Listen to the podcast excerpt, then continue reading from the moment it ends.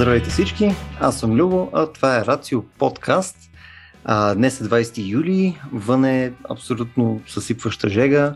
А, в Украина продължава да има война, доставките на жито продължават да са блокирани. Нали, това в комбинация с енергийната криза със сигурност ще има изгледи, че нали, сериозно може да дестабилизира серия развиващи се държави, най-вероятно ще навреди на демократичния ландшафт в едните месеци, като цяло един абсолютен ужас. А, разбира се, на фона на целият този погром, днес пък ние ще си говорим за храна а, и вкусовете като мултисензорно изживяване. А, естествено, тъй като сме прогнила средна класа от София. А, също така, този месец, месец юли, е и месец на храната в Рацио, така че се опитаме да сме леко тематични. А, днес заедно с мен е Златина Иванова, Златия е комуникатор на науката, учител в средно училище Easy Science for Kids.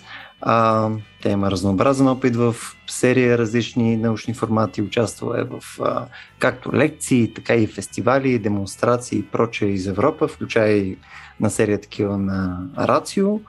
А, част е от корпуса за бързо гърмене и също така е а, от ръководителите на български отбор, отбор на младите естество изпитатели.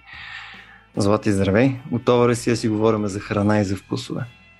Винаги съм готова да си говоря за храна с всеки. Добре, а, днеска с теб ни е малко по-такава къдрава темата. Всъщност, освен за а, храна, то е супер общ топик. А, искаме да си говорим за вкусове в контекста на това, нали, защо ни харесват и такива по-странни неща, прямо като текстура. Нали? Примерно, а, защо по дяволите просто не си правим прямо шейк от а, салата и стек и половин само хляб и просто не го изядем, защото това е нещо, което ни е необходимо като калории и нутриенти. А съответно искаме все пак да го изпитваме това нещо и като текстура, защото ни е важно да дъвчеме и така нататък. Ти пробвал ли си някога бебешко пюре с месо? А, за щастие не. Пробвай бебешко пюре с месо и ще разбереш защо искаме храната ни да има определена текстура. Не, аз съм, между другото, най-вероятно един от най-големите пропоненти на текстурата. Аз обожавам неща, които хрупат, а, обичам да дъвча. Прямо за мен а, смутите са нали, абсолютно безбожие. Нали, ако нещо да бъде наказуемо нали, от, а, от закона, това е хора, които не си едат плодовете цели. Но защо по дяволите е така? Смисъл, защо, защо ни харесва да дъвчеме неща? Дъвченето, дъвченето на неща го свързваме с изключително много неща по време на яденето. Когато се храним, ние не, ние не използваме единствено и само вкусовите си рецептори, а всичко около нас ни влияе.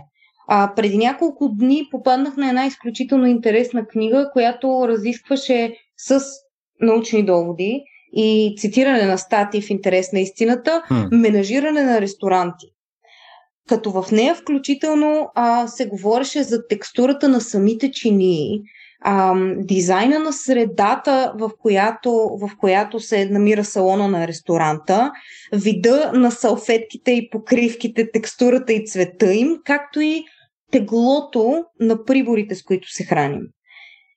Храненето наистина е мултисензорно изживяване. Няма как да го сведем просто до това, което усещат рецепторите на езика ни и начина по който се свързват hmm. с молекулите вътре в храната. А, ние разчитаме на изключително, изключително много неща. Тоест, в някакъв смисъл, това, което ние наричаме вкус, нали, това, което е ам, нали, нещо, което украсяваме, нали, ще умами, там, солено и, и така нататък. Това е едната страна от ам, изживяването, което е на храненето, а другото, въпреки че не го наричаме вкус, пак влияе всъщност на качеството на храната ни. Абсолютно да. Това, което ние наричаме вкус, е на практика типа вкус, който усещаме, когато а, различни молекули в храната ни се срещнат с специфични рецептори по езика ни и си комуникират с тях и се свързват с тях по определен начин тогава ние усещаме солено, сладко, кисело, горчиво или пък ако си провокираме рецепторите за болка по езика, люто. Mm-hmm. Но, но всъщност, генерално, насладата от храната не идва от, не идва от а, конкретния вкус, който рецепторите ни маркират и, и, и възпроизвеждат към, към мозъка, а от цялото изживяване. Добре, в смисъл, а, тия вкусове, които са, така да скажа, основните вкусове, някакси не описват цялото нещо от, от палитрата вкусове. И, имам пред, а, ако седна не са да ям една рандъм а, вулканка, примерно, а, спрямо това просто не, нали, да изям ефективно същото месо, само че е просто по по-различен начин сервирано, а, примерно с някакъв допълнителен соус и така нататък, нещо направено, сготвено и прочее. А, изглежда, че вкусовете, които са в това нещо, се променят фундаментално. В смисъл, все едно а, ароматите просто по такъв начин си играят с вкусовете, че ние получаваме нещо много по-различно. В смисъл, тук освен а, това, което се случва с а, тия основни вкусове, освен това, което казахме пък и за текстура и прочее, рано тук си играе вече самия мирис супер много с цялата, цялата тази палитра. Абсолютно. Миризмата е може би прави около 80% от цялото усещане за вкус. Ние можем с рецепторите си да маркираме точно тези основни вкусове, солено, сладко, горчиво, но всъщност миризмата е това, което на нас ни помага да разграничим отделните, а, отделните храни, които ядем. Ако си направиш експеримента да изядеш ягода с запушен нос, Hmm. Като си, си запушил носа доста преди да стигнеш до ягодата и да усетиш миризмата й, всъщност вкуса, който ще усетиш, е по-скоро клонящ към кисел, отколкото към сладък. Но в момента, в който си пуснеш, е, пуснеш носа и усетиш цялата палитра от аромати, които съставят аромата на ягодата, всъщност вкуса, който усещаме е сладък. Добре, в крайна сметка, а, защо? Мисъл, това ниво на сложност, което имаме в момента, не този апарат, който имаме за усещане на, на храни, кому е нужно цялата тази сложност? Мисля, за какво ни е нали, да усещаме неща като текстура, неща като аромат, пък те да влияят съответно на тия основни вкусове и съответно те заедно пък да правят едно общо. Мисъл, това звучи като абсолютно излишно сложно. Не, не ни трябва нещо, което да е маркер отровно, неотровно и съответно това, което не е отровно, нали, просто да има някаква градация от към полезност, нали, колко калории има и така нататък. В смисъл, ако се опитаме да го докараме до някакво редукционно, еволюционно обяснение, нали, не ни трябва нещо много по-просто като инструментариум. Може би да, но всъщност ако, ако се замислиш за средата, в която живеем, миризмата е голяма, голяма част от света около нас. Mm. А, нещо може Особено да има правилната нещо може да има правилната текстура, но в същото време аромата да подсказва на мозъка ни, че това не трябва да го ядем. Ако трябва да съм честна, в момента, в който зададе този въпрос, просто си представих ходене из една гора, прекрасно изглеждащи горски ягоди, през които преди малко е минало куче, което си е свършило работата. Да, което да. е нещо, което се случва най-вероятно, да. Абсолютно, но обо... наличието на обоняние и включването на обонянието в, в целия експириенс с вкуса е нещото, което ни помага в случая да изберем правилната ягодка, която да си съберем от пътечката. Да, но а, нали, тук ти е в посока негативното. Нали, мисъл, дали ще, дали ще мирише на фекали, дали ще мирише на нещо, което е а, асоциираш с отрова, или пълно вкуса отива към отрова, нали, нещо, което ти горчи или някакъв ужас и така нататък. Нали, това е, звучи като ефективно нещо, което наистина ни пази здраве. Ама съответно тия неща, които са ти посока положително, нали, смисъл, как, каква е ползата толкова много да, да харесам пълно вкуса на домати, на хубав пресен домат, спрямо на смотан домат. В крайна сметка, нали, като съдържание и двете са домат, а един е много пояк домат. Честно казано, не знам каква е причината, но, но със сигурност причина има и явно е важна за, за човешкия мозък и за организмите ни, за да, успе, за, за да имаме нуждата да ги разграничаваме. Mm. Много вероятно това, което ще кажа е тотална спекулация и напълно си го измислям, но, но си мисля така. Най-вероятно ам, усещанията за качествена и вкусна храна ни, ни, носят, ни носят повече от това да, да си придобием калориите, които ще придобием и микронутриентите и витамините от това, което ще изядем след малко. И е много вероятно а, да търсим по-качествената и по-вкусната в случая храна, а, за, да си, за да си набавим всички тези малки сладки молекули, които носят на мозъка ни щастие. Защото по-качествената храна обикновено я свързваме с един вид по-голяма сигурност. Ако, ако нямаш финансова сигурност, ако, ако не живееш добре, обикновено нямаш вкусна и качествена храна. А самото разнообразие е свързано отново с а, потенциално попълване на някакво разнообразие на макронутриенти? Вероятно да, въпреки че а, разнообразието в, а, в храната, която ядем, до голяма степен се дължи както на, както на културни норми, заради социума, в който живеем и традициите, така и точно необходимостта от намиране на тези микронутриенти. Hmm. Защо щастие отдавна сме излезли от този момент на човешката еволюция, в която трябва да разчитаме единствено и само на инстинктите си за намиране на необходимата храна, която да съдържа това, от което тялото ни има нужда. Което пък води до друг проблем, че не ядем достатъчно разнообразно. Да. Но то в някакъв смисъл ние имаме все пак иллюзията, че ядем разнообразно. Не се, ето, сега мога да взема ни пуканки, един чипс, а, нали, две рафелта и съответно ще е доста разнообразна храна, не като типове Да, вкусове. доста разнообразна като, като количество наситени мазнини основно, ам, което със сигурност ам, организъм организмът и артериите ти не искат да получават и те ще предпочетат да изядеш една салата или пък да изядеш някакъв пресен плод, за да разнообразиш малко чипса, пуканките и рафаелото. Точно така, ама това не е демокрация, не е смисъл. Не. Всеки, всеки сам избира какво да прави с артериите си все пак. Точно така, всеки сам си преценя. А, но, окей, смисъл тук от към вкусовете, нали, това има, имаме някаква наченка на обяснение, ама текстурата продължава според мен да е супер къдърво смисъл. Това, с което започнахме. Си текстурата не разбирам как фитва в цялата тази палитра. Текстурата в интерес на истината фитва много добре. А, заради, заради това, че всъщност а, слуха и това, което чуваме около себе си, отново влияе върху усещанията ни и вкуса, и вкуса на храната.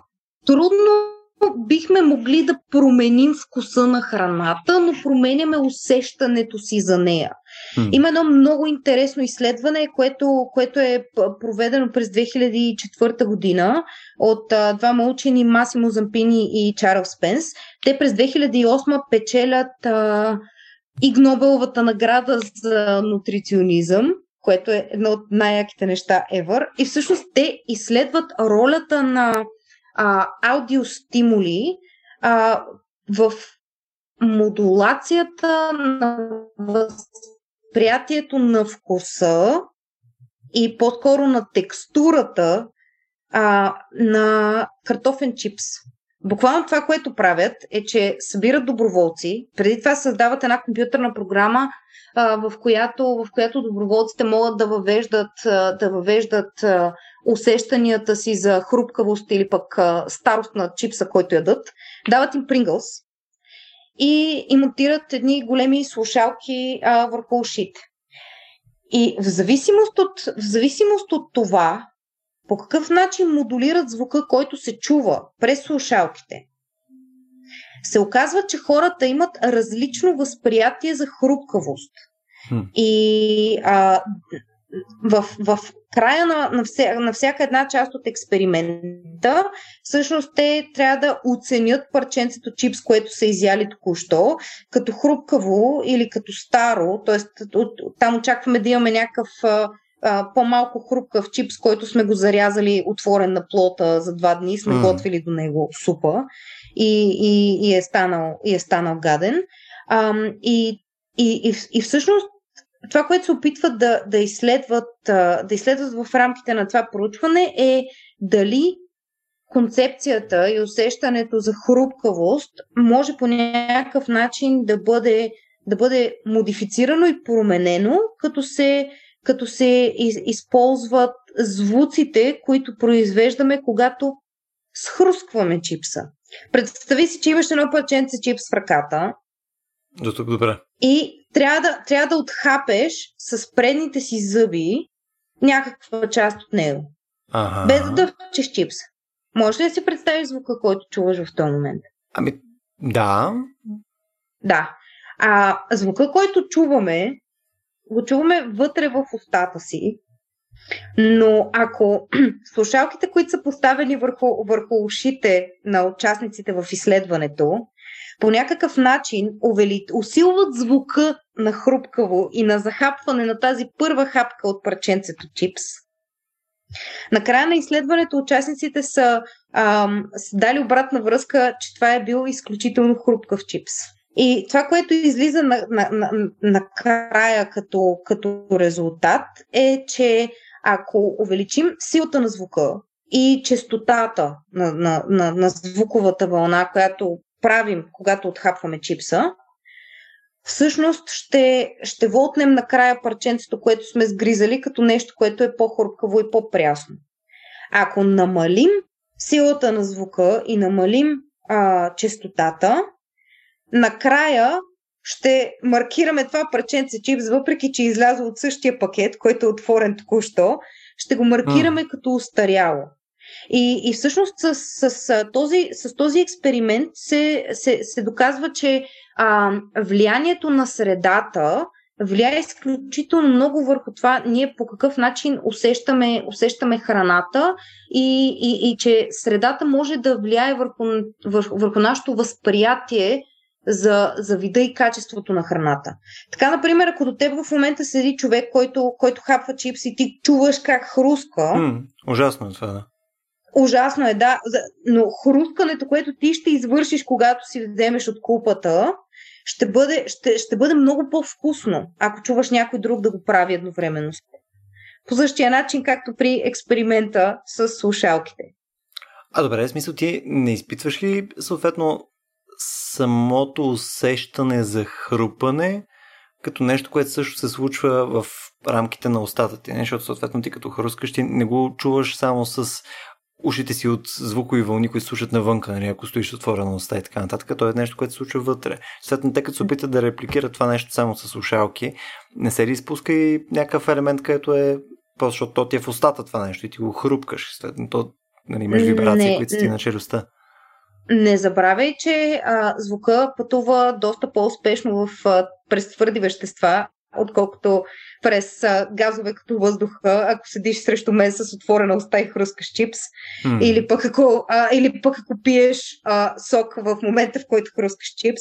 Тоест, тук се разчита и на това, че има пренос на звука в, в, рамките, на, в рамките на самия череп. Защото mm-hmm. когато, когато сдъвкваме нещо, което е хрупкаво, издава, издава по-силен звук, отколкото, например, лъжицата с супа, а, този звук се пренася през нашата челюст и през черепа. Mm-hmm. Докато достигне обратно до ухото, където пък вече чуваме звука от слушалките.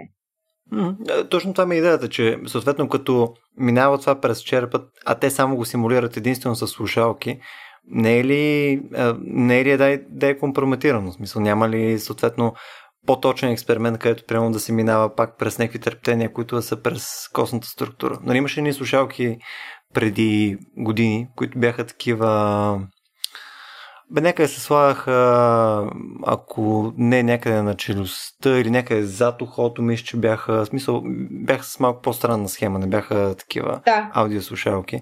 Това да. не е ли по-правилен? Да. Може би е по-правилен. Говоря конкретно за, говоря конкретно за това изследване. Би било много интересно, ако някой, ако някой се, а, ако някой се наеме да повтори този експеримент и хрускането, освен че се случва едновременно в устата, го чуват и през костната структура участниците в изследването, защото може mm. да изкара още по-интересни резултати. Хм, да, защото тогава повече наподобява равно това, което се получава нали, в нали, при реално хрускане.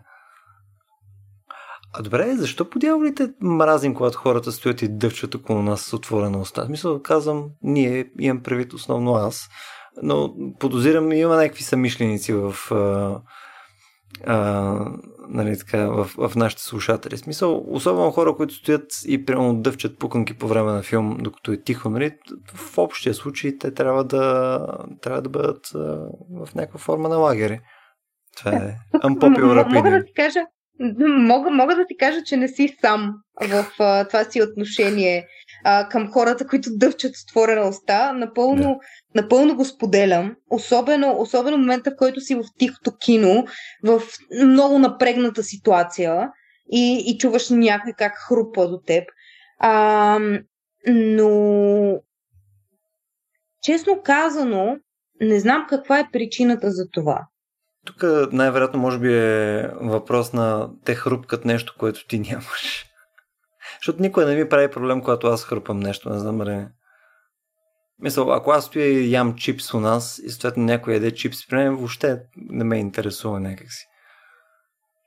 М- може би а, хрупаш чипс малко по-културно и, и не мляскаш и не се виждат парченца храна, които изхвърчат от устата ти или пък внимаваш в какъв момент го правиш.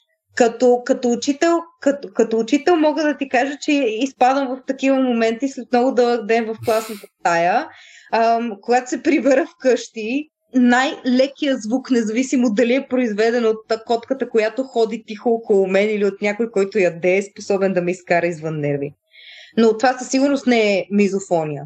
Добре, да, но... А, но, но, но всъщност, а, всъщност омразата, мизофония е омразата а, към звука, който другите издават, а, когато ядат. Което може да е мляскане, дъвчене, а, включител, включително и дишане. Ето това е най-гадното. В смисъл стои и ми диша. Да. Да.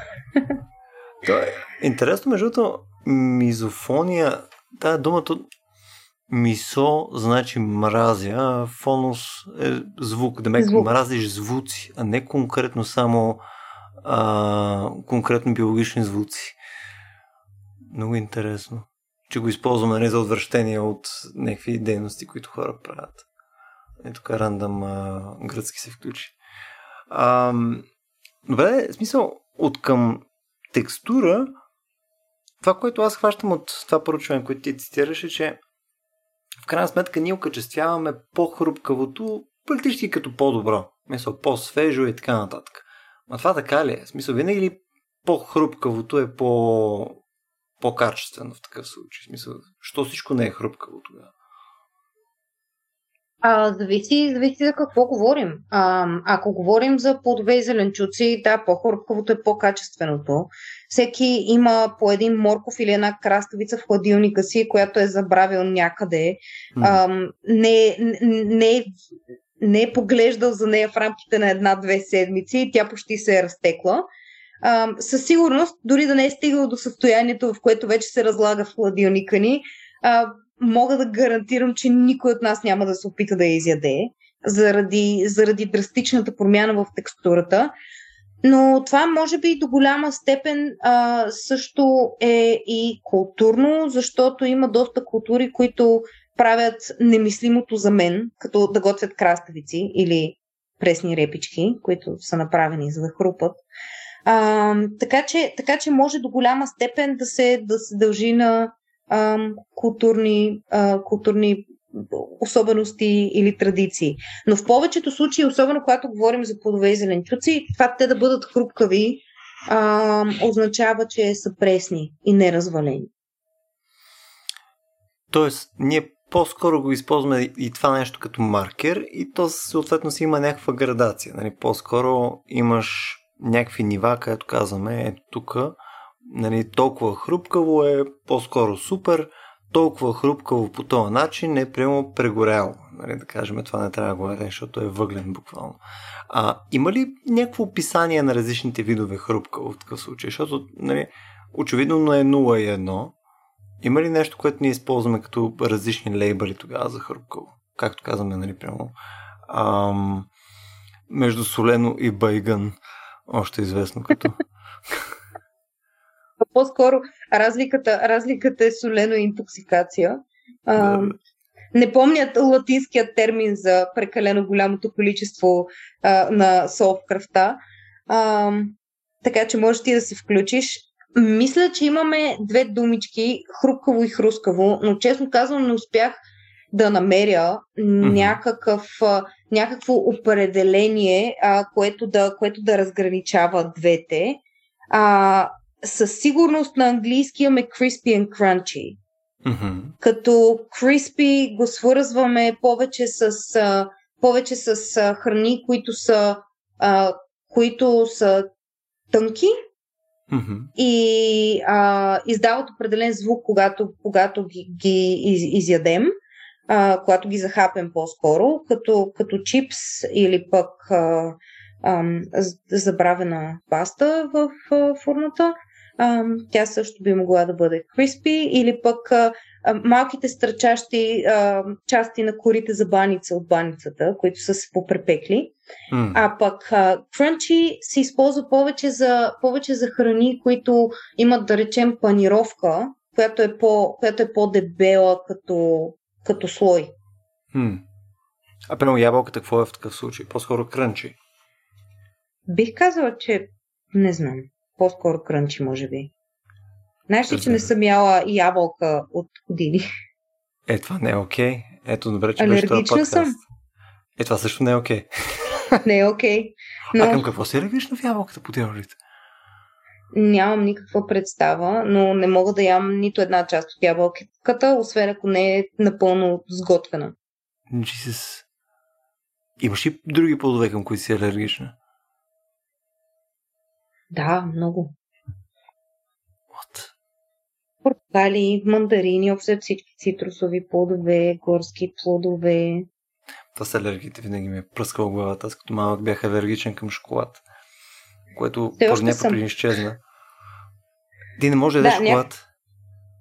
Ня... Мога, но много контролирано и много модерирано. Повечето храни, които мога да ям, живеят в една екселска таблица и следя в кой ден колко от какво съм яла, за да не получа обреви или по-сериозни алергични реакции. Да. Не знам, при мен е това за някакво всеобщо удоволствие изчезна някъде като станах на 16-17, смисъл всякакви там алергии, които имах и към шоколад, и някакви сенни хреми, и всеки там глупости. Просто по някое време беше не. Вече ги нямаш тия неща. Нали, случиха се някакви биологични магии. Готино. А, добре, в смисъл, ако трябва отново да се върнем към цялото мултисензорно преживяване, нали, което е храненето, ам, нали, имаме ги всички тия характеристики, които нали, идват от текстурата на храната. Но ти още в началото нали, нахвърля, че някакви неща от порядъка на салфетките, масата и съответно колко ми е грапава чинията и така нататък също ни влияят. Нали, ако нали, кажем, че сме намерили някаква посока прямо за текстурата на самата храна, другите неща, защо подявалите пък защо биха имали изобщо някакво влияние върху начинът по който възприемаме храната? Основно, основно защото а, мозъка ни не може да изключи определени части от себе си, а всичко в средата около нас му влияе постоянно. И а, той много трудно игнорира нещо конкретно, което, което влияе върху, върху нещата, които се случват в момента. А, друго, другата, причина, поради която, другата причина, поради която е възможно а, да, да имаме това мултисензорно изживяване е представи си, че попадаш на обява за най-якия ресторант ever. Mm. Готвят най-любимата ти храна в порции, които на теб ще са ти удобни да изядеш. А, правят дегустационни менюта, всичкото го перват с прекрасни напитки, които вървят с точно този конкретен тип храна. И в същото време си видял снимки в Инстаграм и виждаш, че ресторанта изглежда невероятно отвътре. Какво ще си правиш резервация? Какво създаваш в себе си, след като си приел цялата тази информация преди това? Потенциала за разочарование. Наистина ли тръгваш директно на там? Между другото, това съм забелязал, че а, да, има, има някаква позитивна конотация, има някакъв хайп, нали, потенциално, но колкото по-голям е хайпа, толкова след това, като се сблъска с реалността, при мен изглежда, че нали, е по-голяма дупката, която нали, се появява между очакванията и реалността. Дори да е било вкусно, дори да е било супер. Точно така. Защото хората си създаваме а, очаквания за, за това, което ни се случи, които понякога са които понякога се оказват неоправдани. Има доста изследвания правени в, в тази област. А, първите такива започват през 70-те а, послед, едно от последните, които намериха от а, 2008 и всичките са, а, в повечето случаи са платени проучвания от компании, които, от компании, които а, произвеждат някакви храни, но са съвсем легит научни проучвания. Повечето от тях всъщност а, стигат до извода, че а, храната и напитките, а, които, които ядем и, и пием, ни харесват м- драматично повече, ако оправдават очакванията ни. Като очакванията ни са изключително субективни, защото всеки сам си сам, сам си поставя очаквания за това, което ще му се случи и за храната, която ще яде. А как го деф... Мисъл, как дефинираме очакване и съответно мериме очакване? Защото, нали, аз мога да очаквам, да кажем, русенското варено да е средно гадно. Мога да очаквам да е скандално гадно. Или мога да очаквам, че е също толкова хубаво, колкото беше в детството ми. Нали? Смисъл, и тия три ситуации потенциално, нали, ако наистина има съществен ефект, нали, трябва да можем да го характеризираме някъде. С допитване ли го правим това по време? А, всички тези изследвания са направени точно по този начин. А, в, в този случай а, става въпрос за няколко компании. Едната произвежда бисквитки, другата прави чипс, а, третата прави сладоледи, а, четвъртата а, прави а, готови ястия, които да притоплиш в фурната си. В смисъл, за, замразена лазаня, примерно. То в Америка е имат... Да, Разбира се. Като, като разбира се, а, нали, те правят тези проучвания, защото искат да променят нещо, нещо в рецептата си. Mm. Например, производителите на чипси искат да, искат да намалят количеството, количеството сол в чипса, но по начин по който, а, по начин по който потребителя да не разбере. Тоест, чипсът да не стане по-малко вкусен заради, заради това, че има по-малко сол в него.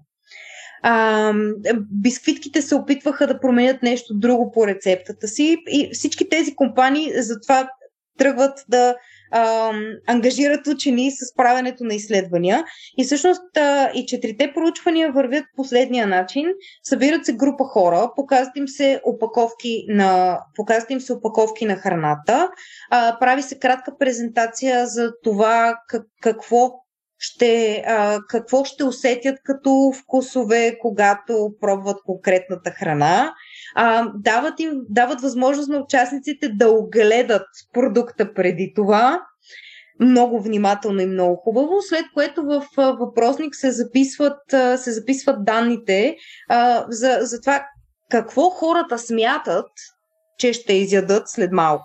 А, с, оглед, с оглед на факта, че цялото нещо става, става много субективно. Т.е. всеки един участник в изследването вписва в въпросника своите очаквания. След пробването на храната има отново възможността да отговори на, същите, на същия въпросник, но постфактум. И, и корелацията, която се оказва е, че, а, че ако, сме си, ако, ако сме, си поставяме очаквания, които след това храната успява да изпълни. Например, говорим си за чипс. Аз очаквам чипса да бъде солен, а, да няма прегорели места по парченцата, а, очаквам да не е мазен. И съм силно разочарована, когато си купя нов вид чипс и се окаже, че плува в мазнина. А, и, очаквам, и очаквам да бъде достатъчно хрупкав. Ако пакетчето чипс, което отида и си взема от магазина или пък ми дадат в изследването, покрива тези очаквания, на мен чипса ще ми хареса. Ако обаче очаквам а, френски черен трюфел и а, това чипса да е ръчно правен а, и да има някакви много интересни подправки в него, а отида в а, Теско и си купя най-ефтиното пакетче чипс, Mm-hmm. Тогава със сигурност чипса няма да ми хареса, защото очакванията, които съм си поставила, ще бъдат нереалистични и храната няма да ги покрива. А как в такъв случай може да си подсигуриме прямо надвишаване на нашите очаквания? В смисъл, как, как да се underwhelmваме преди да отиваме прямо в този як ресторант, а не съответно да сме, а, в смисъл просто перфектно направен стейк и бате тъпото. Нямам никаква представа, честно казано. Аз съм от, аз съм от хората, които изключително много се хайпват за, за всичко и се хайпват много. и м- изключително често, особено по отношение на храна, оставам много силно разочарована.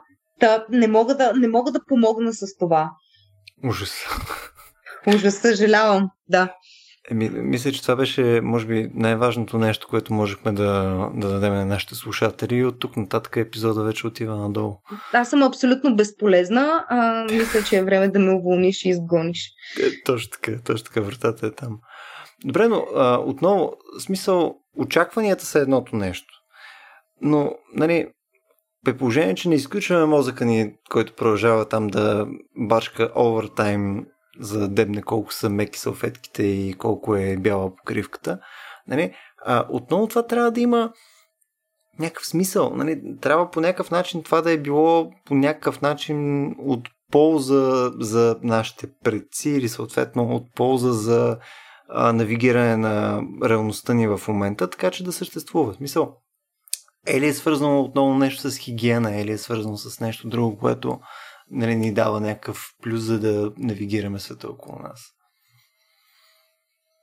Би могло да, да ни дава плюс за навигиране на света около нас а, и, и, мисля, и мисля, че може да е това, защото има една много интересна, много, много интересна предикция, която мозъка ни прави. Давам пример. Ако видиш червено сокче, на какво мисли, че ще има вкус? Еми, най-вероятно на някакви там, там ягода, капини, боровинки, нещо от този порядък.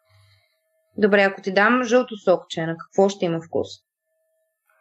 Ми, по-скоро, не знам, лимон, праскова или не знам там нещо, пълно портокал.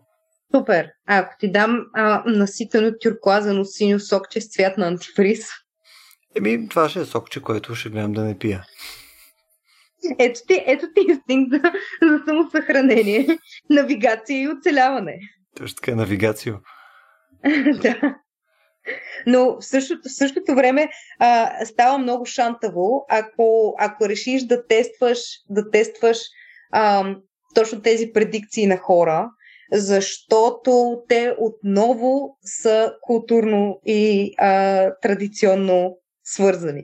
Тук, между другото, като казваш а, предикции на база на визуални неща, това, което ми даде сега като примери, при някакво време бях в един от тези, а, как се наричат, тъмните ресторанти, на нали, където влизаш, нали, нищо не виждаш, мисълто. Да. Няма никакви светлини и така нататък. А, как се казваше, Тенебрис а, беше ресторант в София. И съответно, там отиваш и ти знаеш принципно, че едното меню ще да кажем с риба и някакви други неща, другото меню ти е прямо там с някакво месо, а, да кажем с а, свинско и съответно те си няколко различни блюда, имаш там 3 или 4 а, блюда и десерт. А, и съответно те започват и сервират нещата, като ти дават някаква предполагаемо салата, преди ястие тип нещо. И нали, ти първо нали, го подемаш това а, съответната там чиния взимаш в тъмнината, не слагаш си я пред теб, доколкото можеш да навигираш в цялото нещо там до някакви прибори, почваш да ръчкаш там с приборите или с пръсти, ако се чувстваш малко по-фриски. и съответно, като почваш да ядеш нещо, те така се постарали да променят ам, очеизвадната текстура на нещото, че нямаш никаква идея какво ядеш. Помня, че примерно нещо, което бяха ни сервирали, беше някаква топка, някаква мокра топка, все едно е ядеш очна ябълка, разбираш мисъл, буквално от някаква така супер странна текстура и беше с някаква много особена подправка и беше много вкусно, но нямаш никаква идея какво е. И след това ги питаш после какво е, те викат е какво, белено грозда. Да, да. Затова, не, за, затова нещата стават много шантави, ако изключим някои от сетивата си. Да, не, тук наистина очеизвадно е, че като липсва зрението е скандално. Нали, мисъл, като липсва обоняние и прочее, нали, също, също е странно, но прямо, не, не знаеш колко е странно, нали, когато липсва зрението, до момента в който изцяло не ти е отнето. Нали, на 100%. Тогава почва да става някакъв скандал. Зависи за колко време, защото ако имаш достатъчно време, останалите ти сетива се адаптират по начин, по който да компенсират липсващото зрение. Mm. То там също и зависи колко ти е, така да се каже, натренирано непцето. Нали? Защото, примерно, ако си свикнал да готвиш с малко по-разнообразна а, гама подправки и различни там продукти и така нататък, шансът е, че може да го нали, познаеш малко по-добре, нали, когато си в някаква такава ситуация. Например, ако едеш пица по цял ден нали, и, и ти сервират нали, патешко кърче, сувидирано с провансалски подправки, някакви други там а, а, хипстери и съответно ти няма, нямаш към какво да се обърнеш. Нали? Смисъл, няма как да знаеш, че това ти е дори патица или каквото и да е, защото нямаш някаква референция към която лесно да, да се обърнеш. Добре, ама ако, ако ядеш пица по цял ден, би ли отишъл да пробваш да ядеш нещо различно? Ами, принципно, едната девойка, с която бяхме в а, ресторанта, тя има доста ограничено меню. Тя също беше алергична, тя пък еде само и вегетариански неща. Като цяло тя обичаше основно а, неща, които са ти такива корноплодни и така нататък. И си харесваше корноплодни. И там картофи, там цайколо също и така нататък. И не бяха и сервирали някакво много тарикатско меню, което включваше и, и кореноплодни, но примерно направени по някакъв много странен начин. Мисля, че имаше някакъв стек от цели, нали, нещо такова много странно. А, и те нямаше никаква идея, нито едно от нещата, които яде, какво беше. А, така че дори да ти ограничено менюто, нали, то пак нали, изисква някаква доза експериментация нали, в цялото нещо, нали, за да можеш да го навигираш. Да, и тук според мен отново се включват очакванията. Защото ако, ако девойката е отишла на, на тъмната вечеря а, с очакване, че ще се случи нещо, което е вълнуващо и различно, макар да а, няма опит с храната, която е сервирана, заради, заради очакването, че ще се случи нещо вълнуващо и различно, е много възможно да я харесал целият експириенс. Да, да. Не, мисля, на всички ни хареса. Там едно от много интересните неща, които на мен ми направи впечатление, е, че горе-долу около 5-10 минути по-късно, след като нали, започна там вечерята, като горе-долу започнете да се ориентирате кой къде стои, защото нали, те ви настаняват на столовете и не знаеш реално разстоянието между хората, дължината на масата и така нататък, някакви такива основни неща.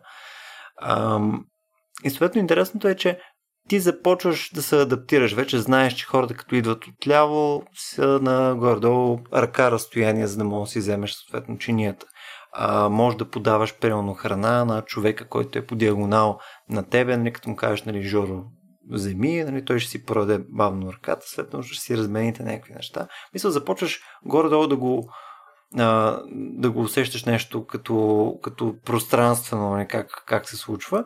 И а, храната всъщност става ужасно вкусна, защото започвате да я споделяте също. Нали? А, започва да е някакво такова всеки да експериментира, да си дава някакви догадки какво е даденото нещо. И беше ужасно приятно като изживяване. Аз бях всъщност ужасно скептичен към, към цялото нещо и примерно, може би заради това ми е харесало. Нали, отново към тая част от разговора. Отново към очакванията. Точно така. Аз очаквам, че да, някаква, някаква чекня. И съответно после ще е тъмно и невкусно. Да, знам, не бих предположила, че, че един ресторант на тъмно би бил успешен ресторант, просто защото е на тъмно. нали, вероятно, вероятно и експириенса и храната трябва да бъдат достатъчно добри, за да, за да има висока посещаемост. Да. Добре, в смисъл, отново, ако трябва да се върнем към мултисензорното изживяване, нали, какви са другите неща, които всъщност биха повлияли наистина на изживяването ни? В смисъл, аз аз представям, грубо казано, ако съм един от тези ам, не знам как се водят, като аудитори, нали, които отиват и нали, оценяват ресторанти за там Мишлен награди и така нататък. Аз тази си представя, че също нали, част от нещата, които те оценяват, най-вероятно наистина попадат в тази графа нали, мултисензорни изживявания. Нали. Те не оценяват само колко е добре приготвено, не те оценяват неща, защо колко бързо е доставена на храната и така нататък, но подозирам, те гледат и други неща, които са малко по-кадрови. Да, например, например, начина по който се изпълнява сервиза на място, докато, докато сервират храната, как се държат а, келнерите, по какъв начин изглежда средата. Mm. А, всички, всички тия неща, оказва се, са вярни. А, но въпреки, въпреки, въпреки това, че е един оценител на ресторанти Мишлен, а, би ги гледал, когато посети нов ресторант, за да му даде или да не му даде, или да му вземе звезда. А, ние го правим подсъзнателно и вкъщи, защото а, вечерята, която ядеш на дивана, докато гледаш Доктор Ху, може да бъде също толкова вкусна, като вечерята в а, ултрапрогресивния индийски ресторант за стритфуд. И това изцяло зависи от начина, от начина, по, който, от начина по който да реагираме със средата около, около нас. Но най-готиното е, че всъщност ние можем да променяме вкуса, който усещаме, променяйки някаква част от средата. Един, един супер интересен експеримент отново. Захарни, захарни сиропи, в смисъл разтвори на захар, сокчета, които обаче не са вкусени по никакъв начин. В момента, в който ги отцветим в червено, всички, всички хора, които са участвали в това изследване, докладват, че а, се е сладък. В момента, в който ги отцветим в жълто, това е, има предвид един и същи сироп, който просто е отцветен по различен начин. Хората докладват, че заради наличието на жълт цвят, всъщност сокчето, което току-що са изпили, е по-малко сладко. А казват ли, Знаеш... че е леко кисело? Не, не казват, че е леко кисело, но казват, че е по-малко сладко, отколкото предното, въпреки че е едно и също. А най-шантовото е, че тези сокчета, отцветени в зелено, хората докладват след като ги пробват, че са доста по-сладки, отколкото първоначалният червен сок, който са изпили. В същото време, ако, ако, ако да, изследването е правено с различни, с различни вкусове, с промяна единствено и само на цвета, много интересно е, че при киселия сок, при киселата вода, а, добавянето на червен цвят всъщност е, е докладвано от хората вследствие, че намалява, намалява киселия вкус в сокчето. И, тоест това, което ми казваш, че сме много прости. Накратко. Да, всичко ни влияе. Всичко ни влияе. М- мога да ти дам а, интересна идея за експеримент, който е провеждан а, в а, научна среда а, и който съм провеждала с хора на събитие в публика. Тоник повечето случаи има сладко-горчив вкус. Ако си сложиш слушалките и слушаш най-възможно тежкият дет метал, докато пиеш от този тоник. Аз това правя в момента. му, супер. Вкуса му, вероятно, ще бъде доста по-горчив, отколкото е наистина. Ако си пуснеш някаква лека, нежна амбиент музика, докато пиеш от чашата с тоник, изведнъж сладкото ще започне да преобладава, докато, докато отпиваш. Тоест, ако слушам, примерно, Бритни Спирс и пия е, нали, да, нещо мисля, червено, направо ще умра от диабет на момента. Това. Ами не знам доколко харесваш Бритни Спирс. Еми, тя ми е любимата дет метал изпълнителка. Точно това бих предположила, да. А, и, и да, друго интересно нещо, което отново може да го направим като експеримент в домашни условия и е child-friendly, а, е същия този тоник да го отпиваме, докато пипваме различни текстури. Две предложения за текстури. А, меко одеялце от Полар, примерно, или пък а, дръпчето на котката, която е седнала до нас на дивана, и шкурка. Отново ще имаме промяна в вкуса. В смисъл, в отново по-грубото нещо ще води какво до по-мал, по-малко усещане до, за сладника? До повече, или? да. По, до, до, до усещане за повече горчиво, а по-мекото и нежно нещо, което пипаме, ще доведе до усещане за повече сладко. А това дали знаеш в такъв случай, че пълно, ако наистина, е това, което бяхме си говорили в, в началото, ако имаш една чиния, да кажем, когато ти е по-грапава и съответно върху нея а, е сервирана, да кажем, някаква пържова, която ти е с някакъв принцип по-сладникав сос, ще я възприемаш като по-малко сладка, отколкото си върху някаква по-гланцирана чиния, примерно. Зависи дали пипаш чинията, докато ядеш. Аз Та да, в това отношение експеримент не съм си правила, защото, защото бързам прекалено много да приключа с пържалата в чинията, отколкото да обърна внимание на самата текстура. но е напълно възможно. С оглед, на факта, с оглед на факта, че буквално всичко около нас може да влияе върху възприятието ни за вкус. По този начин можем да си играем и да усилваме или да намаляме усещанията за различните вкусове в храната, която ядем. Ние вчера, между другото, имахме едно събитие, което беше за, а, за ферментация на храни и съответно за, нали, за вкусове, за невробиологичното, нали, а, съответно, а, тая част, която ни, ни позволява изобщо да може да окачествяваме неща като вкусове и така нататък. А, и едно от нещата, за които там стана дума по едно време е лютото отново като, като вкус. Но реално не е баш вкус.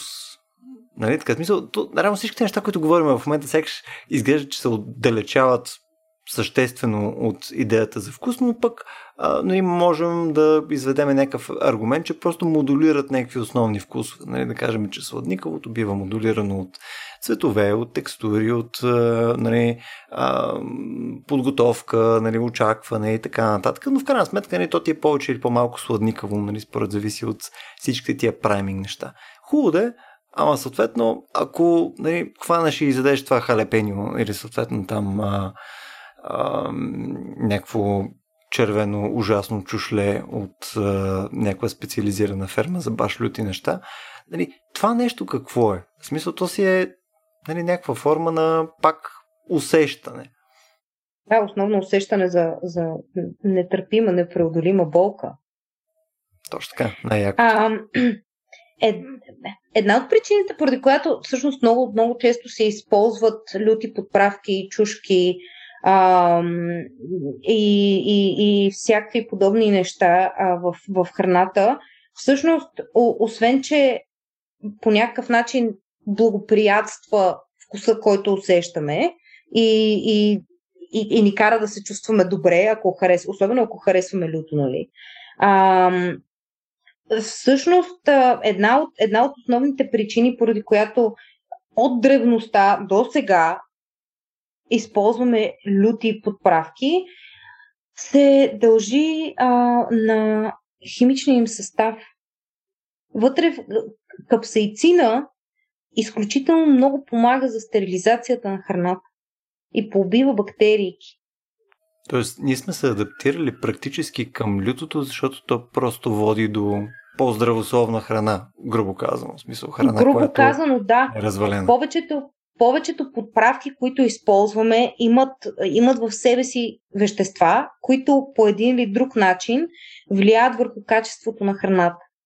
И, и, и всъщност много пъти съм чувала а, тоталната глупост, че да речеме представи си а, индийската или пакистанската или близкоисточната кухня които използват изключително много подправки и до голяма степен тези подправки са и люти, много често хората смятат, че а, това е така, за да се прикрие вкуса или аромата на развалена храна. Но всъщност е точно обратното. Подправките и лютото се използват за да се да удължи срока на годност на храната заради, заради веществата вътре в тях. Това е доста интересно. Те те са изключително разнообразни. Няма, нямаме никакъв шанс дори да, дори да зачекнем тази тема, просто защото веществата в, в рамките на различните подправки правят толкова много различни неща, но една от основните им функции а, е, е, че много от тях са антиоксиданти. А пък на голяма част от бактериите им трябва кислород, подходяща температура и храна. Mm.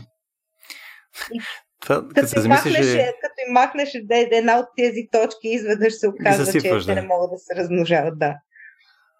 А представи си колко, колко странна история е цялото това нещо. В смисъл, растенията са еволюирали така, че да, нали, да произвеждат нали, някакъв токсин, където нали, да ходи и да съсипва, съответно, така че да не повтарят животните, нали, които се опитат да едат от тия люти чушлета. Нали. Съответно, даденото растение, това е моят защитен механизъм и отива, нали, бай Пешо и си бере люти чушки.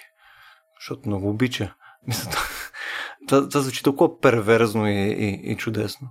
Абсолютно е така. Добре, а т.е. може ли да го окачествим поне като вкус в такъв случай лютото? Защото тук имаше някакво доза спорове. Даже покрай събитието ни серия хора казаха, че лютото нали, всъщност не е вкус, то е единствено само дразнение, болка. Контекста на разговора ни до сега и, и, и, и това, че си говорим за вкуса не като конкретно, ам, не като конкретен сигнал, който вкусовите рецептори на езика ни предават до мозъка, със сигурност можем да окачествим лютото като вкус. Hmm. В, контекста на, в контекста на базовото разбиране за различните вкусове, лютото е просто усещане за болка.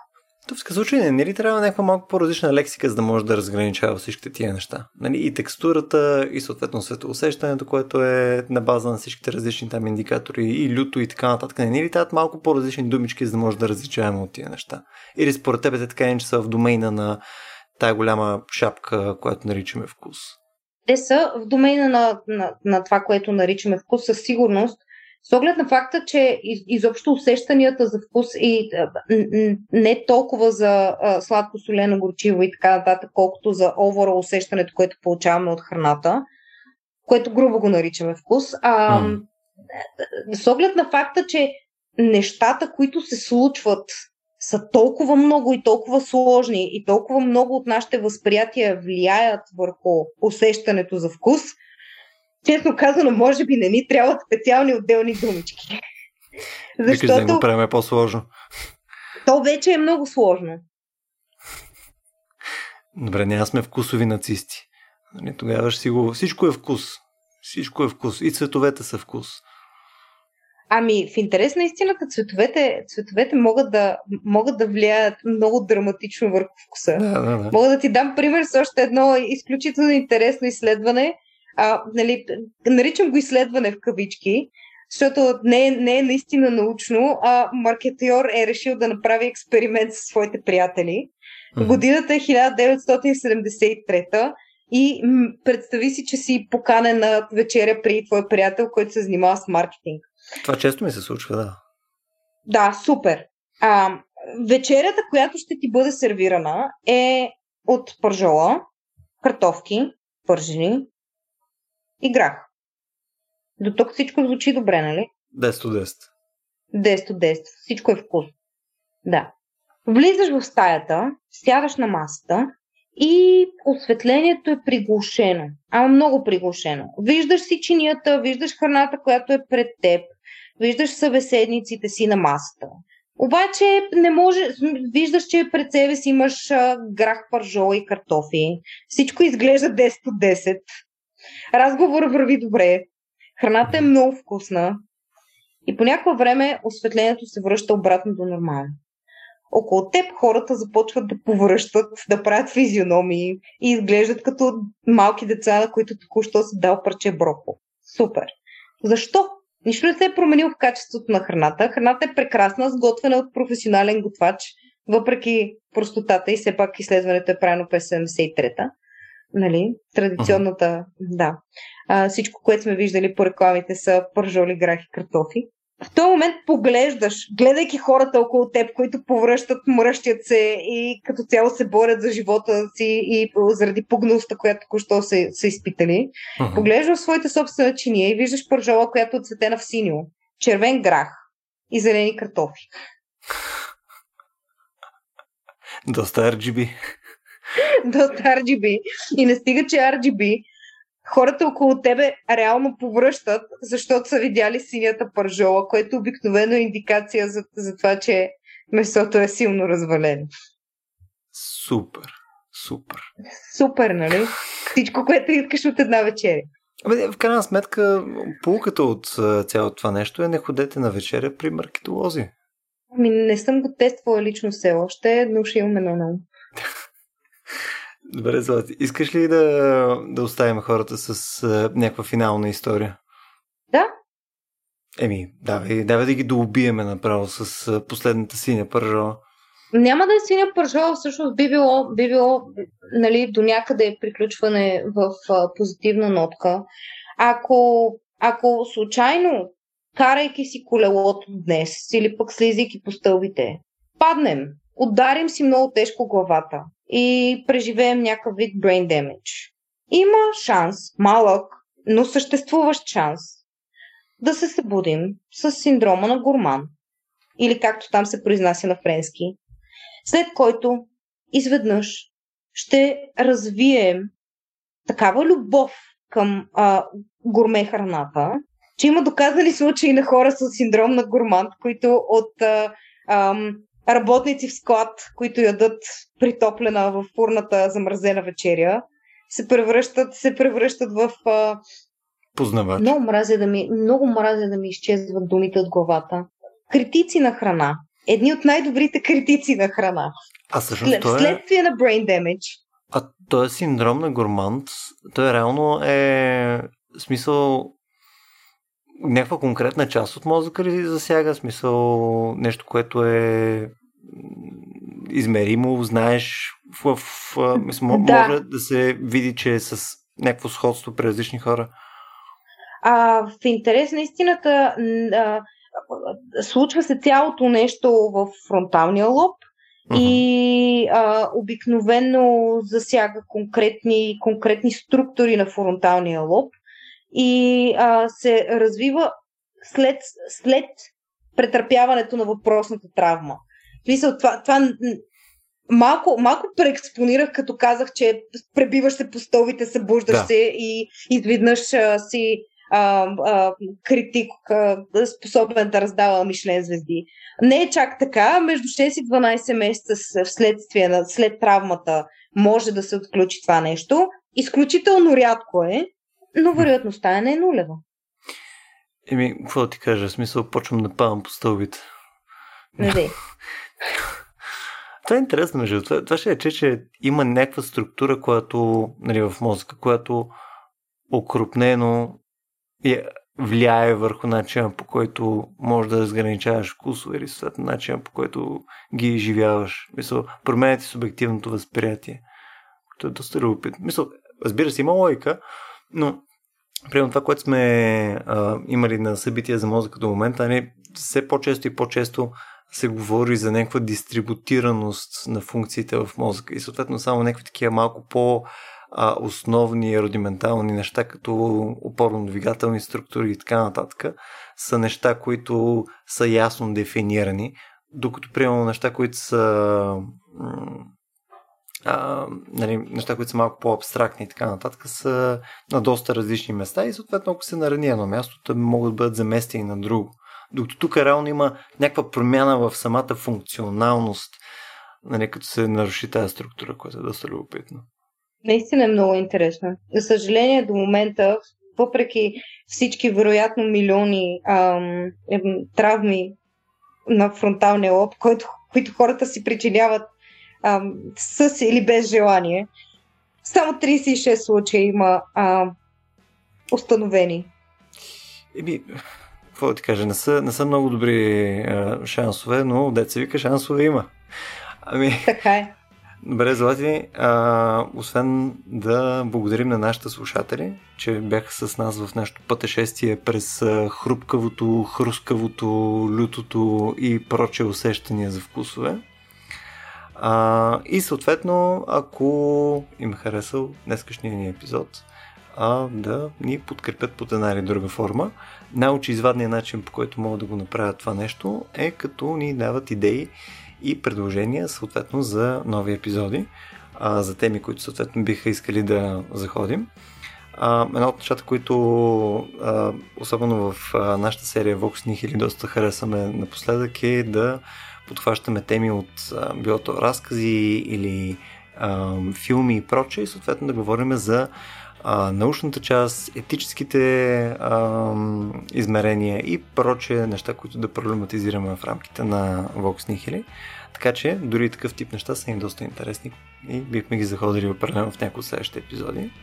И също така в малко по-практичен, тежко капиталистически стил може да ни подкрепите и като станете наш патрон. А, това може да го направите на сайта ни racio.bg наклонен черта support. А, там има серия начини, едното е през Patreon, през PayPal и прочие други неща, през които може да станете наш а, меценат. А, едно от а, сериозните а, предимства е също така, че през Patreon имате достъп до нашия Discord сервер, който всъщност е доста приятен и магически. Там си говорим за всякакви неща през а, а, войната до съответно импланти в мозъка и нашия литературен клуб. Имаме десетки различни канали, които са доста активни. Така че силно препоръчвам, ако харесвате това, което правиме, да се присъедините и в нашия Discord канал. Ами мисля, че това беше от нас. Хубаво, Злати. До следващия път.